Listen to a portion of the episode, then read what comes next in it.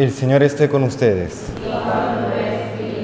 Lectura del Santo Evangelio según San Juan. En aquel tiempo dijo Jesús a los judíos, os aseguro, quien guarda mi palabra no sabrá lo que es morir para siempre.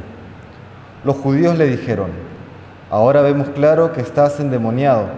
Abraham murió, los profetas también, y tú dices, quien guarde mi palabra no conocerá lo que es morir para siempre. ¿Eres tú más que nuestro padre Abraham que murió? También los profetas murieron. ¿Por quién te tienes? Jesús contestó, si yo me glorificara a mí mismo, mi gloria no valdría nada. El que me glorifica es mi Padre, de quien vosotros decís, es nuestro Dios, aunque no lo conocéis. Yo sí lo conozco y si dijera no lo conozco, sería como vosotros un embustero. Pero lo conozco y guardo su palabra. Abraham, vuestro padre, saltaba de gozo pensando ver mi día. Lo vio y se llenó de alegría.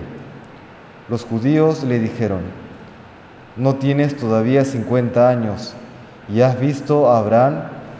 Jesús les dijo, os aseguro que antes que naciera Abraham, existo yo.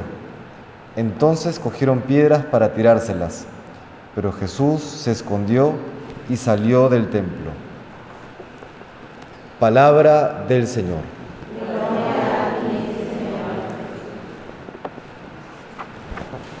En la primera lectura del día de hoy, el Señor nos recuerda a través de Abraham que Él siempre, siempre cumple sus promesas aquello incluso que humanamente hablando pareciera irrealizable, como esto que Abraham tuviese una descendencia tan grande al punto que lo llamasen ya no Abraham, sino Abraham, que significa padre de la muchedumbre, padre de muchos pueblos, ¿no? alguien que en principio iba a dejar su, su herencia a sus siervos, a sus criados, de pronto por la promesa, por la palabra de Dios, se vuelve padre de muchos pueblos. Esto que parece irrealizable, Dios lo hace posible. De la misma manera, algo que hoy promete Jesús en el Evangelio y a lo cual quizá nos hemos acostumbrado, pero es mucho más irrealizable en principio humanamente hablando, es tener vida eterna. ¿Cómo tenemos así vida eterna? Solamente Dios lo puede realizar. ¿no? Y aquello a lo cual que, repito, nos hemos acostumbrado por, por venir de un, de un pensamiento, de una concepción cristiana, porque todo Occidente está marcado por, por este pensamiento cristiano y a, a, una verdad, entre comillas, a la cual nos hemos acostumbrado, siempre hay que verlo con nuevos ojos.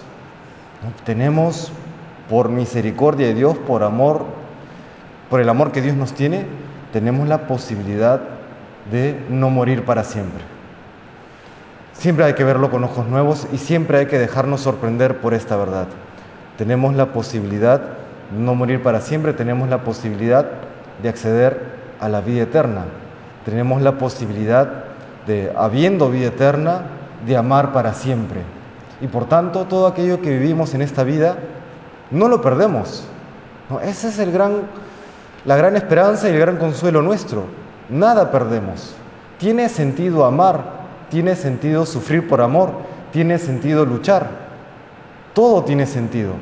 Porque si hay vida eterna, todo aquello bueno que tenemos en esta vida, aunque lo perdamos de momento, como perdemos a seres queridos, como perdemos amistades, familia, pues de pronto cuando Dios nos llame a la vida eterna, cuando Dios nos conceda por su infinito amor la vida eterna, lo recuperaremos. ¡Qué maravilla!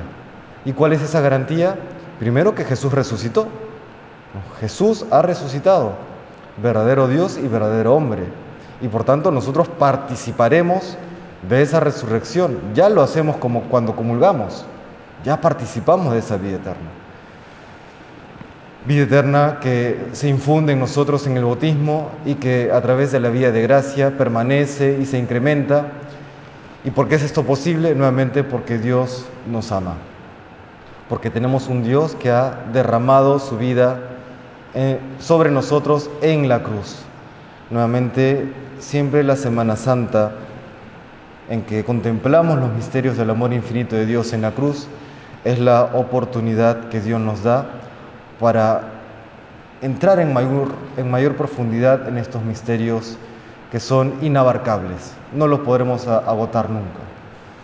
Que el Señor pues nos conceda ese seguir profundizando en el misterio de su amor infinito y saber agradecer, acoger y, y compartir aquel don que Dios nos da de primero gozar de su amor en esta vida y luego por este amor que Él nos tiene poder gozar en un futuro de aquella vida eterna donde ya será un para siempre, todo será un para siempre. El amor, la amistad, la familia, todo será ya para siempre. Que Dios nos conceda vivir esta esperanza y la fortaleza de vivirlo en el día a día. Que Dios nos bendiga.